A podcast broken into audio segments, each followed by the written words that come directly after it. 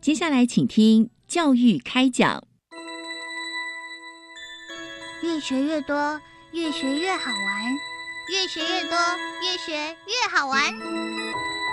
如果教育是春雨，我希望能滋养每一颗种子；如果教育是阳光，我希望能活络伸展每一株幼苗。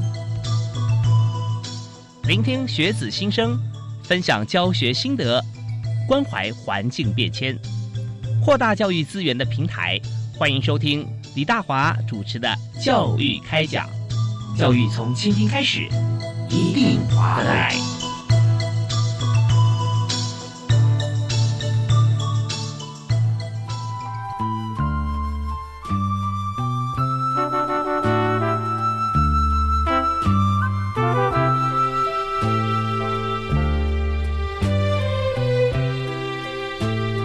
各位亲爱的听众朋友，大家好，非常欢迎您锁定国立教育广播电台收听教育开讲节目，我是主持人李大华。我们在今天来看，从全球角度来看台湾，我们发现说台湾其实呃三万六千平方公里啊、呃，我们这个海岛型的国家，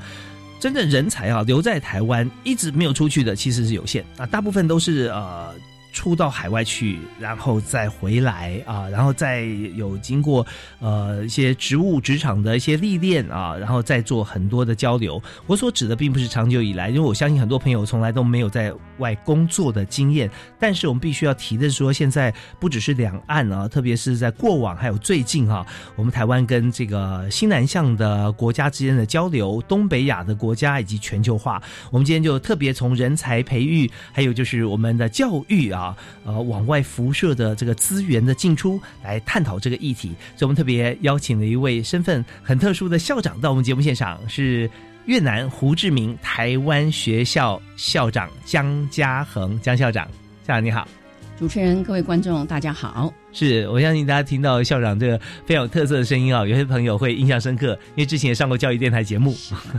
是，那我们今天请校长来哈、啊，特别想谈就是教育部现在呢在辅导海外台湾学校，它有很多的资源啊、呃，希望能够彼此来做交流。那在这边呢，我们也想谈谈看，在目前啊教育部辅导的这个呃计划里面展现的成果，然后想请问校长，目前在海外台湾学校啊，大概现在有几所呢？是的，目前教育部辅导我们海外台校呢，都位于东南亚。目前呢是有呃三个国家四个学校、嗯，本来应该是三个国家五个学校。嗯，很可惜的就是在这个学年度，编辑学校呢已经是啊、呃、面临啊、呃、学生的一个短缺，所以呢就把学生移拨到吉隆坡台湾学校，所以现在呢是三国四校。嗯哦，是，就是马来西亚的槟城移到了吉隆坡了。是， 是 ，OK， 那呃有四所学校哈，那么但台湾海外台湾学校哈，为什么会存在啊、哦？当然这四所学校是非常具有指标性的。那我们学校在海外扮演什么样的角色？那肩负什么样的任务呢？哎，我们四所海外台校呢，除了有历史的任务以外呢，最重要的是肩负了传承中华文化的一个创校宗旨。那么这四个学校呢，共同的一个特色呢，都是因为，哎、呃，在东亚地区的台商子女的教育，希望呢能够呢安定这些台商朋友，他们能够呢专心的来创业，让孩子呢能够有一个正规教育的一个学习空间。嗯、所以呢，哎、呃，也就设置，当然这也是当地的哎、呃、台商朋友，当然尤其是教育部、侨委会哈、啊、各部会呢都是非常积极的来奔走，才有办法呢在海外正式呢。注册登记啊，创下我们海外台校的一个让孩子安定学习的空间摇篮。是，我们知道每一个国家它对于这个呃侨外的政策是不太一样的啊。那么在东南亚方面，我们看一下，尤其越南啊，你所在越南嘛，会发觉如果说大家不开口的话啊，那服装一样。感觉不出来有外国人的感觉，对不对啊？所以在很多像越南朋友在台湾，大家也觉得，哎，好像不讲话就都看不出来哈、啊，是外国人。那我们也想谈一下，就是在海外本身，我们在经营学校的时候啊，那每一所学校啊都有不同的特色。像您在越南嘛，啊，刚才提到马来西亚啊，还有其他的国家，呃，请您谈一下这几所学校啊，在海外的呃这个呃它的特色是什么？谢谢。哎、呃，目前为止，东南亚的四所学校呢，哈，首先我跟大家分享的是。位在印尼雅加达的台湾学校、嗯、啊，好，他呢今年已经二十八岁了，其实历史是很悠久的哈。是，目前呢也是 K 到十二的一个十五个年级的一个跨部的一个设置哈。嗯，全校呢二十四个班级六百二十四位的孩子哈。那么在印尼还有一所泗水台湾学校，他也二十五岁了哈。嗯，啊，目前呢也是呢 K 到十二的一个学制，哎，也有二十五年二十二班，而且呢学生呢大概有三百八十位。嗯嗯，那么在马来西亚呢有吉隆坡台湾学校啊，哎，他也是 K 到十二的一个学制，那么目前呢已经二十八岁了，学校呢总共呢二十个班级四百三十一位的学生啊。当然规模最大的就是我们在位在越南胡志明市的台湾学校啊，嗯，啊，今年呢已经迈入二十三岁了哈，啊，目前呢一直逐年在扩班，尤其是这两三年哈，啊，我们目前的规模呢也是 K 到十二 四个学部四十六个班级的全校学生呢也有一千两百三十三位。嗯，所以可以看得到四所学校呢，哎，都非常有特色，而且呢都非常的正规的来经营。那么肩负的呢是一个历史的传承的一个任务以外呢，还有学校里头比较共通的一个特色，都是学校就是一个小联合国哦，都除了有我们台商的子弟以外，啊，还有呢其他各国的一些哎，子弟呢也在同一个学校来就读。以我胡志明市台湾学校来讲，嗯，学生呢就横跨了十七个国家，包括我们台湾，哦，总共有十八个国家的孩子哈。那么在一个空间来学习，其实这个就是一个小小的联合国。嗯，无形中也培养孩子很多的一个国际视野，国际的一个包容度。我觉得这个部分也是我们海外的，嗯，东南亚海外的海校的孩子的一个很强的一个优势。嗯，是。那这边谈到这里也很好奇啊，就是说有这么多个国家的家长，他们愿意把孩子送过来，他们最主要的目标是学华语吗？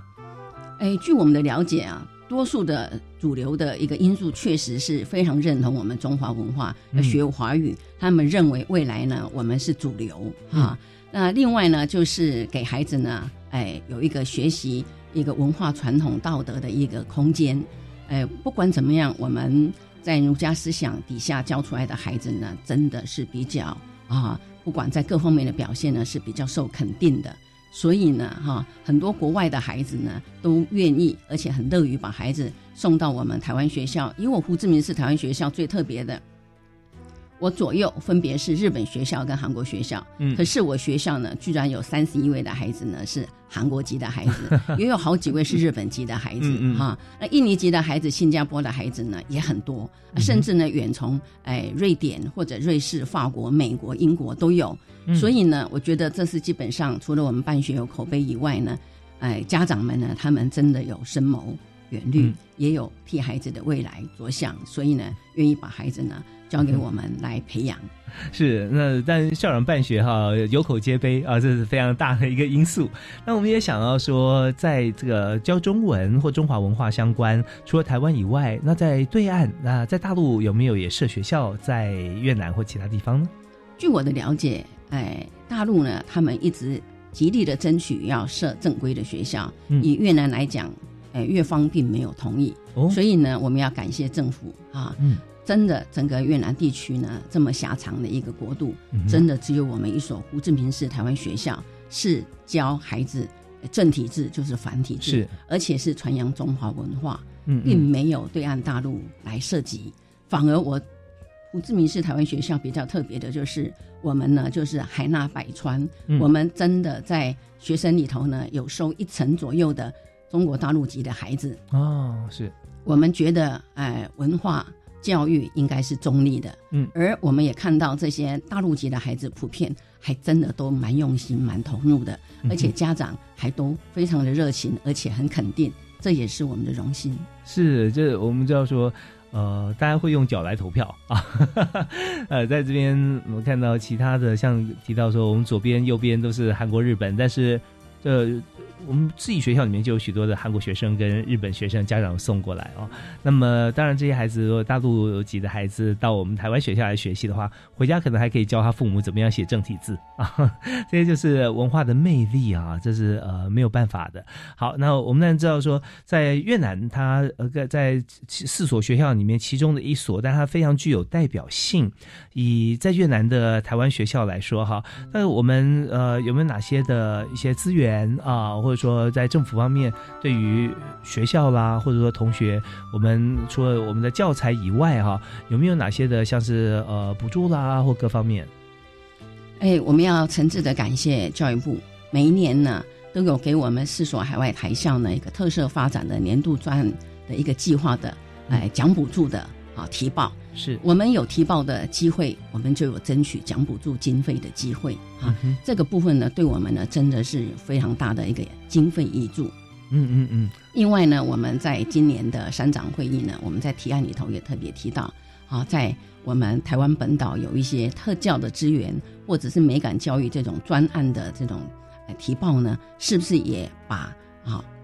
对象辅导的对象或是申办的对象也扩及到我们海外台校啊、嗯哎，这一块呢也真的要谢谢主持人范正次呢也都应允，而且呢教育部呢也确实给我们这样的空间啊。嗯嗯，我觉得这一块呢是给我们一个很大的温暖啊。嗯嗯，另外呢我在地呢我也感觉出来哈、啊，哎，当我们办学有口碑啊，或者是我们专业办学啊，让家长们高度肯定的时候，真的校长开口就有，这一点是我觉得很温暖的。比如说我要举办办理一些大型活动，或者是学校有哪些资源需要再来挹注的时候，真的开口就有，不管是台商朋友或者是商会甚至家长都愿意呢出钱出力。尤其、哦、哈，我们哎、呃、这四年来我们就有一位家长啊，哎、呃、就帮忙成立了传爱文教基金会，每一年呢至少提拨五万美金给学校来奖补助这些孩子，或者是呢来奖励我们优秀的老师。我觉得这一块呢是一个非常正向的一个带动，我个人觉得是一个很大的一个支持。是，我相信啊，大家听到这边就会觉得说，哇，这个呃。这家长实在是好有热忱啊，愿意这样提供。但是我们知道说现在是一个呃品牌挂帅的年代，如果说有资源的朋友，他要把这个资源，他就觉得说，哇，我要用在这个地方，不管是这个基金会、这所学校，或者说呃任何一个一个单位，他要很确定这个单位可以把他珍贵的资源善加好好的运用啊，他才会找这个对象。所以口碑是很重要，但这个口碑呢，它不是凭空而来的啊，或者是空降口碑，它一定是一步一脚印，从无到有，慢慢一点一滴累积起来。所以这边就不得不佩服校长哈，我们也非常感谢蒋家恒校长在这个胡志明台湾学校做这么多努力，让这些朋友他愿意啊，让好还会更好啊。所以我们稍微休息一下，稍后我们要请教校长。到底你做了哪些努力啊？怎么做的？然后呃，目前学校呃，像这个五万美金一年哈、啊，我们大概用在哪些孩子身上啊？或者说我们怎么样来进行？而、啊、这只是其中之一嘛啊？那其他还有哪些资源跟我们来分享一下？我们休息一下，马上回来。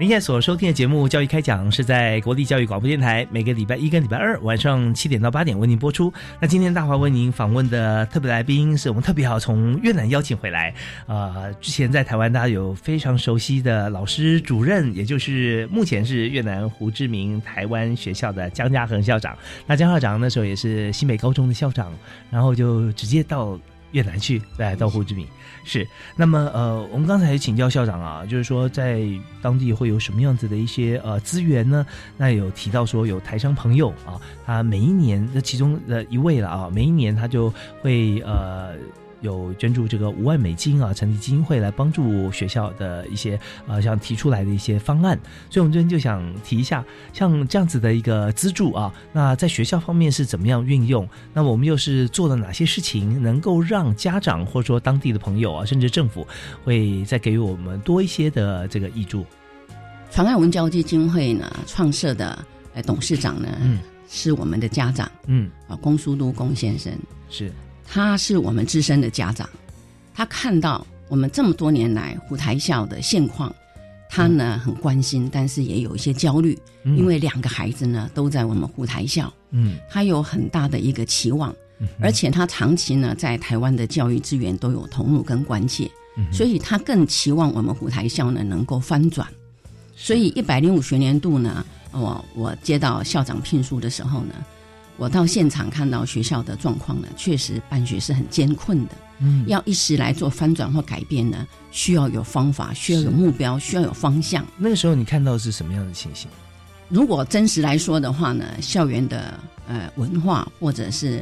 呃氛围呢，是第一个应该要改善的。第二个就是我们的教学的设备设施呢是太简陋了，这样的环境给孩子来学习我也很心疼。嗯，第三个呢就是呢老师们长久离开台湾本岛太久，嗯哼，如何让老师找回他的热忱，找回初心，我觉得那是当务之急。嗯，还有我很期待的是一个友善校园，温馨友善校园。可是呢如何来营形塑这样的一个氛围呢，我当时就是从正向辅导管教这一块呢来做推动。嗯嗯啊，让师生之间呢能够非常紧密的来互动，而且呢是有温度的一个互动啊。嗯嗯嗯，所以很多的场景呢哈、啊、是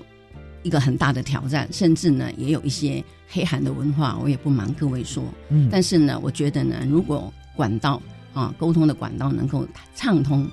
能够让老师呢哈能够充分的表达高见的话呢，我觉得这也是一个转型的一个契机。哦，所以当时有时候你在校长室里面来上班，就发觉桌上有有黑函这样子，是抽屉里面有黑函，哎，有时候还往外面来做投诉哈。嗯嗯。所以呢，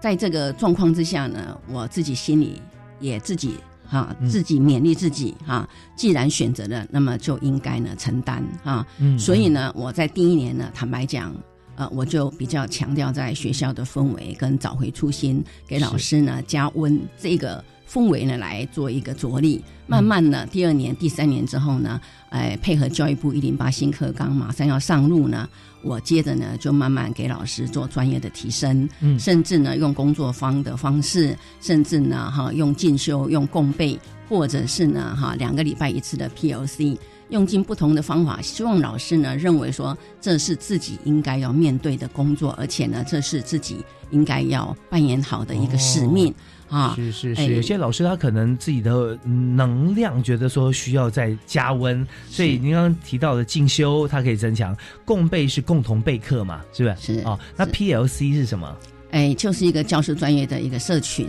嗯，透过哦哦哦透过共同的一个分享，能够彼此成长，嗯，或者是有一些教育的研发的产出。OK，嗯，有很多不同的方式让老师在不同的管道呢都有成就，甚至呢这两年我带领老师呢参赛，哎，嗯，结果呢通通都是夺标啊，所以呢慢慢给老师做正向的激励呢，嗯，家长看的是有感的，他们会告诉我学校改变了，有时候呢我会很纳闷，也会很欣喜。到底学校改变了哪些？我们做的努力呢？到底呢，是不是能够看到真正的成效？嗯，结果呢，家长们都能够很具体的说出他们所看到的改变。我觉得我们的努力是值得的。家长的口中说出看到的什么？比如说，学校变得安静了，动静分明，嗯，上课的样子跟下课的状况呢不一样了。嗯，而且呢，哈，哎，学生变得有礼貌了，嗯，老师跟家长的互动啊更亲切了啊，哎，或者是呢，老师的专业备课这一块呢，他们看到给孩子的呃内容呢，确实呢是有一些呢，哎，举世俱进了啊，嗯嗯嗯，那也很感动的是看到老师哈，啊，常常在做一些研习或者是一些增强，嗯，啊，因为我们都会 po 在网页上哈，啊，哎。家长看到老师的提升，看到孩子的改变是会有感的哦，哎，所以嗯，陆陆续续呢就会常常问我，好丢六叔要三米回不？就会常常希望来给校长一些正增强哈。是是，我我觉得这一块呢是让我真的很感动的地方，尤其最重要的是看到孩子的改变，我觉得这是可以温暖我们的心头。嗯、那从孩子的呃表现上，你看到哪些改变？最明显的就是孩子呢，他会主动跟你亲近，跟你打招呼，嗯、而且呢，进一步他们会表达他们心里面的感受。我觉得这是过去比较看不到的、嗯、经过一两年的努力，他看到我们把他视为珍宝，当为自己的孩子的时候，孩子呢是感受到的。而且呢，生活教育我们主动跟他打招呼，我们认为礼貌是最重要的哈，一个生活教育第一课等等的，我发现孩子呢他们都懂得的，而且很纯真的都会表达出来，嗯嗯，甚至呢会常常跟我要求要拥抱等等的啊。那么如果要转学会跟我来辞行，会觉得很不舍。我觉得这些呢都是让我非常有成就感的部分。哇，真的，我们在这个校长身上啊，就发现了专业经理人的特质啊。像我长期在这个人力资源哈、人力银行里面工作，那么呃，就常常讲说，一位好的主管啊，他必须要戴三顶帽子。啊，第一顶帽子呢就是主管的帽子啊，主管有什么事情要做呢？规定，规定几点上课，几点下课，啊，规定怎么什么时候做什么事啊，规定好好的。那你只要一犯规就就不行啊，你如果守规矩，我给你奖励啊，就这样。主管。那第二顶帽子呢就是老师的帽子啊，那校长一定是当过老师，呵呵，那老师就是教大家，把我会的教给不会的，那呃就。呃抓着手来写字，一直到说我们来批改，然后来讨论，这些都是老师要做事啊。好，那第三顶呢，呃，叫教练的帽子。那教练呢，就是除了啊要教以外，还要懂得怎么样个别指导他们的缺失，给予正确的方法。最重要的一点，教练呢不是要来管理，而是要来激励的。他做得好，就要说嗯很棒，或者怎么样来凝聚大家，可以让他能力增强。所以增能，不管是老师还是学生，受到校长的鼓舞啊，校长只要一把这教练的帽子戴起来，哇，那大家都很开心，然后就啊热情的拥抱啊，跟你分享啊啊。所以校长这个不论是在经营学校还是经营企业，一定都是一流的专业经理人。好，那我们在这边哈，呃，因为节目时间关系，我们稍微要听一段音乐。那回来之后呢，我们也是，我们今天就完全是这个听故事时间，因为我们知道说，在台湾教学现场大家非常熟悉，但是在海外一定会很好奇，在海外还不是当地学校，而是在海外的台湾学校会怎么做，该怎么做，而且有什么成果可以做这么好。我们休息一下，再跟校长来访谈。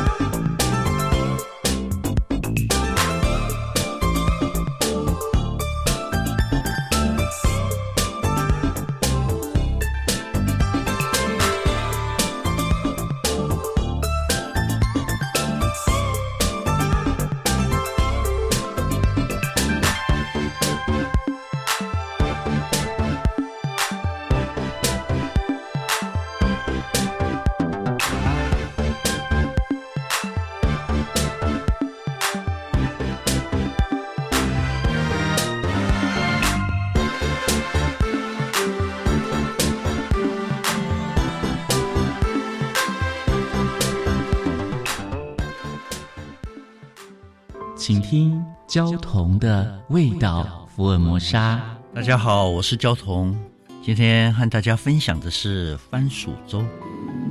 教育电台 Channel Plus 频道推出重温光阴好滋味主题策展，听作家焦桐与您分享寻常菜肴里的美好记忆，体验食物的香气弥漫又抚慰人心。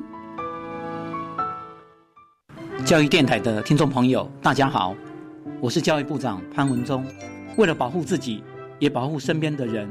根据指挥中心专业建议，一定要用肥皂来勤洗手，不要常用手去碰触眼、口、鼻，养成良好的卫生习惯。生病就在家休息，避免出门。校园的健康，教育部会尽最大的努力，和大家一起来守护我们孩子的健康。大家好，我是台大医师黄立民。大家知道手部卫生是非常重要的，今天就来跟大家示范如何正确的执行手部卫生步骤。请跟我一起来念口诀，只要轻松记住这些步骤就可以了。口诀包括内、外、夹、弓、大、力、丸，只要记住七字诀就可以做好手部卫生，守护你我的健康。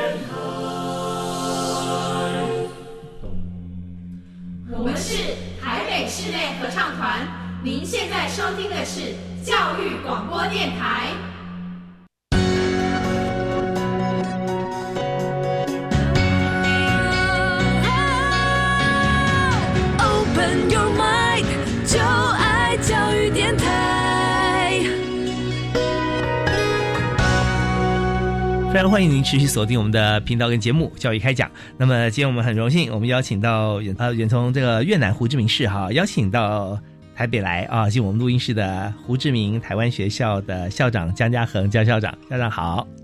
主持人好。是我们刚才提到说你在学校里面啊、哦，你看你花了一百零五年到现在嘛，在前后花了四年的时间，对不对？然后把整个学校翻转过来。我特别呃觉得好奇的是，您提到同学，因为学生在学校里面基本上比较被动的啊、哦，他也不太表达。那么，但是他呃居然经过了两年左右的时间，可以从一个完全被动或者说比较比较呃没有这么积极的态度，会过来跟校长来问候啊、打招呼啊，甚至拥抱啊。到底怎么做可以让同学这样子从内心啊、哦、翻转过来？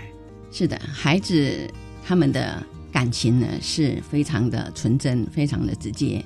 他会感受到我们对他的爱跟对他的好。嗯，所以呢，我们疼惜孩子，我们有温度的去关切他，孩子他真的是有感的。嗯，所以这一块呢，我还是要跟教育伙伴们分享啊。我们对孩子的疼惜是应该的，尤其是海外的孩子更需要我们来关切跟疼惜。嗯、是。那至于呢，哎，这四年来，将近四年来啊，我们有哪些作为呢，让孩子呢有一些内在的提升？我可以跟大家来分享。嗯，因为我们已经身处在海外，四周呢都是国际学校，所以孩子本身就已经有相当的国际观。所以在这个优势的前提之下呢，我我个人认为他们内在的修为是有需要填补或提升。所以呢，这四年来呢，我不断的呢就在推动阅读素养，运用早自习十五分钟很短的时间，我们在班级的书柜呢放置了非常多的不同的一些甚至不同语言的绘本或书籍，让孩子呢彼此能够呢分享，或者是呢能够呢去浸润式的去做阅读。我觉得这个部分呢，让孩子呢在阅读素养实实在是有很大的提升。是。另外呢，利用周六周日呢，哈，有一些热心的自然科的老师，他们就会特别呢安排了一些科学营队，让我们一些有科学性向的孩子呢，哈，参与的时候呢，也培养非常多的助教。所以阅读素养跟科普新知呢，是在我办学理想中的一个双翼。嗯。我希望孩子能够展翅高飞。是。另外呢，我觉得要提升品格力呢，我自己是从美感教育还有生活教育来着力。因为一下子就跳跃式的提到品格力，真的对他们来讲很陌生。Yeah. 虽然我做了一个 K 到十二的品格力的阶梯图， mm-hmm. 那个比重的阶梯图， mm-hmm. 我也在学校日跟所有的家长跟老师呢做了报告。但是呢我觉得这个诚意太高了、嗯、所以呢我就从生活教育从美感教育这一块从环境的教育开始来着力，来提升他们内在的一些生活习惯或者是一些环保的一些概念，呃，来慢慢的改变他们的气质。是不是举几个例子在这一部分？比如说捡拾垃圾，嗯啊，他们认为丢垃圾那是到处都是这样吗、嗯啊、家长来接孩子，那么孩子在上课业辅导，他们家长聊天的时候，那么垃圾就可以直接丢在校园里头。可是校园是垃圾不落地的，所以我慢慢就劝导、嗯、我们呢，老师呢，校长主任，我们就慢慢捡起来、嗯、啊啊放哪里。我们从教孩子也要教家长。举例来说，那、嗯嗯啊、刚刚我提到的礼貌运动啊，哎，我在校门口我就主动啊，我有些时候孩子的名字我都知道，我会喊某某同学早，我都会主动跟他们请安问早的时候呢，笑嘻嘻的来迎接他们上学的时候呢。嗯，孩子无形中呢，很远很远，校长早，那种感觉真的实在是非常非常的喜乐。有些呃在旁边看到的家长都觉得也非常非常的温暖，他很佩服你，非常那那是真的很可爱的。一千多位孩子你都有时候还记得，真是不容易哈。哎，有些名字我真的会记得，真的会记得。那孩子知道我们知道他的名字，呼叫他的名字，他们真的会觉得格外的开心，而且真的很。很对啊，你看我在一千多人当中，校长就就会点名我，记得我哈、啊。对，那这校长用心啦。嗯，这个另外呢，就是呃，因为我们已经有国际观了，国际的一个情境的环境的学习，嗯、所以呢，在外语的教学呢这一块，校内有十三位外师，有五位的越南籍的老师，嗯、我们分别呢三语并进，让孩子呢能够呢哈。更增加他的移动力、竞争力啊、哦！我想这个是一个比较是全方位的发展，是是，这是我们给孩子的一个付出。英语、越南语跟国语啊，是的，嗯、三语并进。那甚至他们要修韩语、日语，我们都开放。中学部我们有开放第二外语，哦、而且左右邻舍就是，哎、呃，学校之间的每年呢都有台日韩三校的联谊、嗯、啊，用英语来联谊，孩子本身就很会串门子，嗯、所以呢，他们呢都。沟通是没有问题的，而且校内本来就是小联合国，他们用不同语言都可以交谈过来，是是，尤其在球场上听到、哎、不同的语言他们可以交接，而且谈得很好、哎、这个也是一个很特别的一个景观画面。嗯嗯嗯，对，我们 也, 也可以看到国际观从学校校园开始培养啊，因为这个国际观不只是语言，而是文化，也知道说对方讲什么样子的呃字词句子啊、呃、表述，其实在呃不同文化之间你可以了解更多。那有时候这误会哈、啊、误解是因为不了解，那都了解之后其实可以消弭很多的误解，加深文化之间的这个融合。哦，所以这个我们就看到，除了在在研教还有身教，那另外呢在这个呃国际化方面哈、啊、我们有地利之便啦，可以做这么多。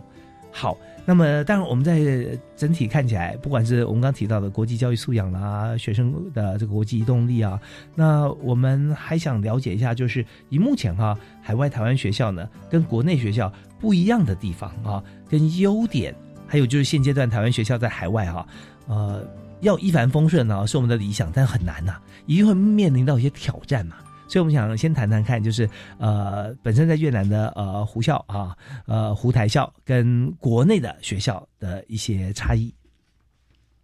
这个差异性其实是很大的、嗯、啊，也就是说，不管是校长或行政同仁，或者甚至老师，甚至家长，我常常跟他们分享，不能完全把台湾的经验复制到我们海外啊。哎、嗯，一方面呢，哎，国情不同，法令。规范各方面呢都不同的时候，而且呢跟不同的国度在相处的时候呢，不能够单一的价值观、嗯哼、所以呢怎么样呢多元包容，这是我们大家要学习的课题啊、嗯嗯。其实这个是一个很大的不同，也是一个很大的挑战，是标准就多多了啊，多很多、嗯、比如说有一些外国籍的孩子呢，他们对孩子的不管是、哎、教养或者是生活习性包容度就比较大，可是呢我们的老师如果呢用我们传统式的教育呢要求一就是一二就是二的话呢，其实对外国籍的孩子是不公平的、嗯、所以呢我常常有跟老师们提醒，尤其是低年级的老师、嗯、一定要尊重个别差异，彼此给孩子一些缓冲的空间、嗯、慢慢跟家长沟通之后呢，配合家长我们一起来带领孩子、嗯、这样对孩子才是公平的，这是举例了、嗯、是。那另外一个呢，挑战呢就是教育资源真的短缺，非常的困窘、啊嗯、在台湾呢要什么有什么，而且呢医化、啊、各方面呢真的都非常的发达、啊、是、哎、方便。可是呢在海外呢，尤其只有我们一所台湾学校、啊嗯、不管是竞合各方面呢，是真的文化刺激都少很多、啊嗯嗯、所以呢我一直提醒老师们 K 到十二孩子、啊、在我们这里呢，不管是上课上学十二年或甚至高达十五年，究竟我们给孩子好学会了哪些，我们教好孩子了吗、嗯、如果教得够好我们才让他毕业，没有教得够好还不足的话呢，那显然呢就是我们老师呢有加强的空间，这是我们的责任、嗯、我们要让他呢在毕业之前呢该给他的该具备的都要有，所以在这一块呢是在跟台湾办学呢有很大的不同。是，可是呢我会有这样的感觉，可是在越南地区待久的这些师长或家长，他们认为现状不是就很好吗、嗯哦、可是说实在话，学无止境，我们可以给孩子更多更好，因为未来的世代、哦、变化太多、嗯嗯哦、所以呢我们会比较多的关心跟焦虑。我觉得这一块呢是呃我们要着手努力的。当然教育资源这一块呢，除了教育部呢啊支援我们经费或者是师资以外，最重要就是呢、嗯、不管是我们海内外的朋友，我觉得都应该呢、呃、有投资教育，就是投资未来的一个总体的概念。对，校长说的真好啊，投资教育啊其实是一个最棒的投资，投资在孩子身上啊，那他的未来也代表着我们的未来。所以在这里那就会想想了解说，我们呃在海外办学的时候哈、啊，会发现说资源跟台湾相对比起来没有那么的充足，那我们继续在这边，像老师跟家长会觉得我以前这样我现在这样不行吗？这两种哈、啊、是一个一个是实质的资源，一个是呃，内心希望在扩展的资源，那怎么样把它带动起来啊？好比说，连家长都觉得我这样就够了啊，我也不想再再怎么做，他也没有未来目标。那我们像是用什么样方法，也可以让这个家长跟老师之间能做更多的互动吗？哎，这个问题呢，其实谈起来是真的很专业、很深奥哈，也是我一个最大的挑战的地方哈。嗯。因为一般的老师他长久在海外台校呢，有时候呢尤其是长达十五年二十年，他们用传统的教学方式呢，他们觉得我这么多年不是都教得好好的吗、嗯、可是一零八新课纲、哎、上路的时候呢，我们非常强调素养导向，非常强调呢用引导探索的方式来引导孩子学习，而且呢希望把每个孩子都带上来的很多的教育理想的时候呢，老师势必在现场不管是课程教学或者是教材教法都要做很大的翻转、嗯、所以呢要让老师在现场做一个比较大幅度的翻转改变，这个部分坦白讲是有点困难的。可是呢我就常常会举例啊，比如说过去的课业辅导给孩子呢指导完作业写完，他们认为写完作业就好啦，家长也认为够啦、嗯、可是呢我认为写完作业不代表他就学会了，是哈、啊，这个部分呢没有等量，而且呢还差距蛮大的哈、啊嗯嗯，让这样的价值观其实是蛮重要的哈、啊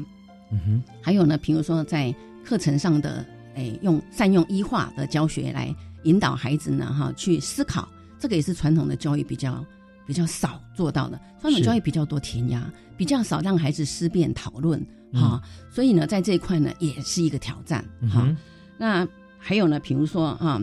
欸、有些家长他还是停留在过去打骂的教育，我不是就这样被打骂出来，老师打，可是我们认为这个时代不一样了，正向辅导管教、嗯啊、要去了解孩子他为什么犯错，错误在哪里，怎么辅导他、嗯啊、要接纳他的错，然后呢关切他到底呢哪些地方是很好的，甚至在正向的引导激励他。所以这个观念有很多的一个层次上，对，不然就 一,、啊、一, 一打会把那个瑞典的孩子吓坏了，是是欧洲啊美国的、啊、所以这一块呢不管是亲师生很多地方呢、嗯、都是挑战、嗯、OK 好。那我们就知道说很多时候啊，我我讲到职场啊，很多人不管是你是员工还是老板，都会想到说哎呀下一个会更好啊，就是我换一个工作可能会更好，或者说，哎呀，我我我这个呃，也许这个这个员工，我甚至可以用之前的方式哈，让他离开，因为真的不合公司文化，那我再去呃应征的话，一定会找到更好的。假设这样子做，你是可以做，而且都好的话，那好像问题获得解决。但是我们现在在海外侨校有个问题哈，就是说你师资不是这么好找。对不对？所以我们在师资方面，还有就是我们台湾现在少子化，可是在海外是不是也面临同样的生源的问题，就学生？所以老师跟学生这边怎么样？我们我们不但是说我们原我们人本来就有限了，师资也是有限的。那刚校长有提到说，让老师做一个彻底的翻转，因为因因为课纲的关系，也正好利用像这样子一个课纲的一个时机点，让我们老师再增能嘛啊，他有各种方面的一个理由，他都必须要呃为自己好，也为同学好。那还有就学生来源这个部分，以现在对于呃胡台校来讲，呃，它是一个议题吗？嗯，哎，谢谢主持人，哎，很深入的提到这两个问题哈。哎，其实呢，一个学校的它的经营的成败关键其实是师资，我个人认为。嗯，再来就是课程跟教学，这都是在环绕在老师的一个周围啊。良师是确实可以兴国的，良师呢也是孩子的生涯贵人，所以呢，这也是讲到我们的呃困境。我们在海外在办学的时候呢，我真的觉得人才非常难求。嗯，我寒暑假回来台湾呢，花很多时间呢在征才，在寻找人才，在邀请。嗯，有一些非常优秀的伙伴呢。我们邀请他，他虽然心动了，可是呢，有时候是碍于家庭的关系，他们总是认为好远了，而且越南，而且是东南亚，所以很多负面的形象出来的时候呢，他们就裹足不前。哦，不过现在越南还不错，你看世界工厂就是世界市场，一日生活圈都可以了。我们也是鼓励他到现场看了就知道，哈，嗯哦，出了国门就知道世界之大。可是有很多的老师他非常保守。没有踏出国门，嗯，所以呢，我在良师在优秀的人才上来讲呢，是真的非常难聘到的。尤其每一次哈，啊，纵使愿意来了，没有多久，他还是会有一些因素，家庭的因素、个人的因素，又还是呢啊异动了。所以这一块呢，是普遍我们东南亚海外台校共同的一个困境啊。嗯，所以我在这边要诚恳的呼吁哈，啊，哎，真的为了海外的孩子，为了国家的未来哈。啊真的踏出国门呢，一方面培养自己的世界观，二方面呢，真的再进一步付出贡献是值得的，因为海外的孩子需要更多的关照，嗯，更多的体系啊。是，好，这是师资，师资，嗯，学生的生源的部分哈，啊嗯，就是目前为止，我胡台校呢是逆向的在成长啊，增班也人数也在增加啊。当然呢，这个也是刚刚主持人特别提到的哈。啊哎，越南呢，在东南亚是重中之重啊，当然是有它的优势，但是因为选择的学校很多，嗯，自己也有品牌，要有口碑啊，嗯，才能够得到家长跟孩子的青睐，所以这一块呢是很重要的。那另外呢，其他三所的海外台校呢，确实有这样的困境，嗯，他们是在萎缩中。嗯，这个部分也是我们需要关注的地方。是，那但我们相信在海外哦，因为不同的国家有不同的政治、经济跟教育环境啊。那像这个呃，今天在我们节目现场的这校长哈，江校长，那么他在越南胡志明市啊，可以办到学生逆势成长。我相信这不只是这呃，就是当地啊政策各方面，但是校长努力是最重要的一个部分。那么，嗯，我们也想就是说呃，借此当然是要。呃，对校长非常推崇。那同时呢，校长的这个办学理念也不止在海外啦，在国内很多学校也都可以取经。我们希望透过今天的节目啊，跟大家共同交流。那么稍后啊，我们听一段音乐回来之后呢，我们想继续请教校长几个问题哈。那就包含了就是在呃办学的过程当中哈，我们知道他呃这些。挑战啊，它是来自于像我们刚刚提到师资生源啊，还有经费，我们刚刚都都提过这一部分哈，啊。只要学校办得好，应该都可以获得解决。那我们现在要进入一些呃心理层面啊，就是说在海外跟在台湾，其实我们知道台湾每所学校都必须要依法哈，啊，会有这个呃心理辅导师啦，各方面啦。所以我们在一些比较经营这个呃内心深层的一些教育议题的时候啊，那这是其中之一，就我们辅导的部分，我们是可以。怎么做啊？还有课程的规划安排，我们知道在海外它的课程虽然是一零八课纲，但总是有些客制化了啊，因地制宜，所以在当地跟在台湾啊，我们同样的课纲，我们教学的内容啊，各方面有没有一些不同？那这点也可以提出来，让所有台湾的这个学校哈、啊，老师或校长能够有所了解跟参考。我们休息一下，马上回来。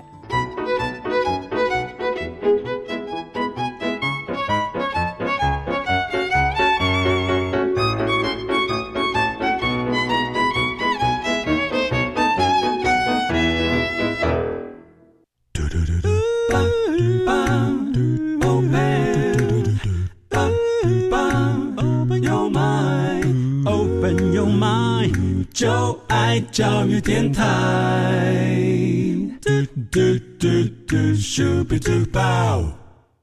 现在教育开讲，我们为大家所探讨分享的教育话题是在台湾办学一零八课纲，现在很多学校都渐入佳境啊、哦，因为刚开始总是会要有一点适应期。不过呢，我们在谈的是海外学校啊，海外台湾学校，我们特别邀请在越南胡志明台湾学校的江嘉恒校长啊，来到我们节目现场来分享在海外我们推行一零八课纲以及在海外办学我们的碰到的困境以及我们成成就感在哪里。是像刚刚有提到说有好几个层面啊、哦，都都把学校。用方法，用用这个呃各种资源把学校带起来，然后现在学校呢，这个学生逆势成长啊，呃是这个越来越多。那我们现在想谈说，当然还有一部分我们也碰到的一些困境哈、啊，还有一些做法，甚至我们未来同学毕业之后的出路，我想在这段在短短五六分钟时间里面啊，请教校长啊。那我们先谈一下，就我们提到的心理辅导这个层面好了。其实，在海外台校呢，普遍的一个现况呢，都是。辅导的资源是不够的，嗯，因为在台湾呢有三级辅导的人力的配置是，可是在海外呢顶多呢到二级啊、哦嗯，导师跟辅导室，辅导室有时候呢都还不是专业人员来担任辅导的工作，但是我个人担任校长我是很看重的，我原则上呢我至少做到二级，那么三级的辅导人力呢就是专家进驻或者是巡回驻点、嗯、这一块呢我们在今年的三长会议呢我特别也提案。嗯、那么教育部呢也应允啊，会增加我们海外台校的巡回驻点、嗯、这个部分呢对我们特教的孩子呢是非常有必要的，因为当地的家长他们在这一块呢是比较不能接受的，可是孩子的学习孩子的成长是需要我们来提携关注啊、嗯，所以这一块呢、嗯、慢慢的资源就挹注进来了，是啊，对同学的、哎嗯、那另外呢提到课程的规划，我们海外台校呢课程规划除了一零八新课纲的课程我们都是啊比照的、呃、办理或者是规划，也送审教育计划或教学计划啊，那么老师的培训各方面呢我们都很到位的来做，另外呢自己校本课程我们自己呢也有做规划跟教材的一个研拟、嗯、另外呢就是我们自己各校呢都有一个比较属于个人亮点的课程，嗯，比如说我湖台校就有全面提升英语的教学计划，聘请外师呢做全面性的外语的一个入班的教学。是我们知道越南哈、哦，之前是这个呃跟法国之间关系比较深厚啊，所以在呃英语方面是很强的，英语也很强，是的，法语也很强，是的，法语我不敢讲，但是呢，英语普遍来讲是非常的。普哎、呃、不错的，应该说一个水平呐、啊。嗯, 嗯，但是我学校呢是这三四年呢，我们是全面提升哈、啊，看到成果的啊嗯嗯。孩子的英语表达能力或者是听说读写各方面呢是到位的啊嗯嗯。所以孩子他们返台哎、呃、参加不管是各方面的升学考试或者是升学到台湾的各大学，他们认为他们呢是没有问题的，而且在语言还占尽优势。哎、呃，华语讲的标准，英语讲的到位哈。那自己本国语呢又是一个特色。他们觉得呢这一块呢真的是优势，因为孩子回来都有跟我分享、嗯、啊、嗯嗯，所以呢，刚刚主持人也特别提到我们十二年级的孩子哈、啊，究竟呢他们的未来的生涯规划、嗯，我们每一个年级呢，在十二年级的时候大概是五十位到六十位的毕业生，其中呢有九成以上呢，我们都是鼓励他回来台湾升大学啊、哦，尤其这三四年，我是非常希望他们返台升大学。嗯那么这三四年呢，我对孩子的升学辅导策略，我都是个别关照，嗯、个别呢亲力亲为呢，来带着老师来辅导孩子，不管备审资料、推荐函等等等的啊，个别化的关照呢，这三四年的亮点非常多。比如说哈、啊，我们医学院的孩子，或者是考上台清交成大哈、啊，这些孩子呢，人数呢都是倍数的成长。那目前为止呢，比如说像今年去年哈，都有三位医学院的孩子哈，五六十位有三位的医学院孩子，那么十多位的台大的孩子哈，那国立大学都是八成以上，嗯、那么只有少数个位数呢，三四位呢是留在当地呢上国际大学，比如说 M I T， 或者是呢、嗯嗯、要回来中国大陆呃升大学，还有呢比如说他们自己的母国升大学、嗯、哈，那个都是个位数字，三位到四位不多。原则上我们都是辅导他们回台湾升大学。哦，真的是很棒哈！我们知道说能够有八成的孩子啊到台湾来读书，而且在以目前全球化的这个影响之下，语言真的是最重要的。有很多朋友会觉得会鼓励啊他的亲朋好友孩子啊，会觉得说大学四年你就去选读一个语文学院啊，就在大学里面深设的这个语言方面相关的，这不管任何的语言，只要是这个外语哈、啊，你有四年时间学好一种两种啊，那对未来的不管是工作还是全球化的、呃、的这个迁移啊，都是很有帮助的。所以刚才校长特别提到说，以在这个胡台校啊，就胡志明台湾学校、啊，可以说语文方面哈、啊、占了非常大的优势。那这样的话就可以从大学端开始就深入学习专业了。那我们在学校里面是不是也有给同学有做一些这个升学前的一些辅导？讲到升学辅导呢，我个人真的非常着力，因为在台湾呢长久担任教务主任跟校长的时候呢，我非常重视这一块。嗯，因为给孩子美好的未来呢，这个时候呢，我们身为大人，身为师长，是真的需要给孩子做一些策略的一些一些带领。嗯，所以呢，在这三四年呢，我们都是先给孩子呢做一个呃，不管是性向或者是能力各项呃科学工具的一个测测量哈测验。嗯，让他们知道自己呢应该是走哪一条路是自己的优势。嗯，而且呢我们每一次呢都是邀请家长跟孩子呢一起来会谈哈、嗯、奠定孩子的未来的生涯目标。未来呢我们的升学呢到底是走哪一个管道，我们在会谈的过程也都谈出来了。所以呢我们准备的时间是很长的，而且是很个别化的，所以呢家长在这一块呢是很感动的。那么孩子呢、嗯、他们也都进入到非常理想的好的大学，而且呢最欣喜的是这八成以上上国立大学的孩子，甚至呢台清交这些顶尖的大学呢，我们都很担心好、哦、他们长久是处于在没有竞争力的环境，到了台湾高度竞争，他们是不是会被淘汰、嗯、结果这些孩子跟我们信心满满的都分享他们呢过得很好，而且呢哎都非常非常的哎是是得到肯定。真的很棒啊、哦、那呃这些绝对不是凭空或者说碰运气的，而是在大概呃一年甚至两年前我们就给这些孩子有有些很很好的测评，给他们信心啊，校长常常关心。那台湾也有很多测评，现在教育部用 U C A N 啊啊，或者说这个呃大考中心有 Holland 测验啊，像多的像人银行啊，我们有九大九大职能星啊，就不同的测验都可以让孩子可以先去了解自己啊，然后未来他的性向呃职能方向如何，再选择一个他很有兴趣这个方向的系所，那真的是如虎添翼。可是不要觉得说这理所当然，如果校长没有推动的话，学校是不见得会做的。所以真的我们在这边也非常肯定跟感谢江嘉恒校长啊，呃来自越南胡志明台湾学校，有把这么多好的这个讯息要带给我们。当然我们校长他有刚才啊，我们在这个听音乐时间也不断的跟我说他非常感谢台湾，非常感谢教育部啊，给予这么多的资源，而且很多的方法是以前在台湾担任主任跟校长的历练过程中所自己啊呵呵凝聚出来啊，就就提炼出来，然后在在海外哦发扬光大。是，所以校长呃我们在最后短短大概三十秒不到呃一分钟的时间，是不是给我们做一个结论好吗？哎，我希望我们关心教育的伙伴们呢能够正向来思考我们海外台校他们的定位跟未来啊，一起来关注我们未来的一个发展，尤其是孩子未来的生涯发展。第一个，第二个呢，我真的很诚恳的呼吁热心教育工作的伙伴们啊，能够走出国门呢，到海外呢，跟我们呢携手一起并肩，为孩子来付出耕耘这块福地。谢谢。好，我们再次谢谢越南胡志明台湾学校的江嘉恒校长啊，也是前新北高中的校长。那么在这个将近四年的过程当中啊，把整个学校翻转过来，也关心其他的海外台湾学校。那么也祝福哈、啊、呃校长能够在这个呃越南跟海外哈、啊，能够把我们的教学教法还有我们的中华文化发扬光大。呃，感谢您，谢谢主持人，啊、谢谢各位观众，是谢谢大家，我们下次再会，好，拜拜。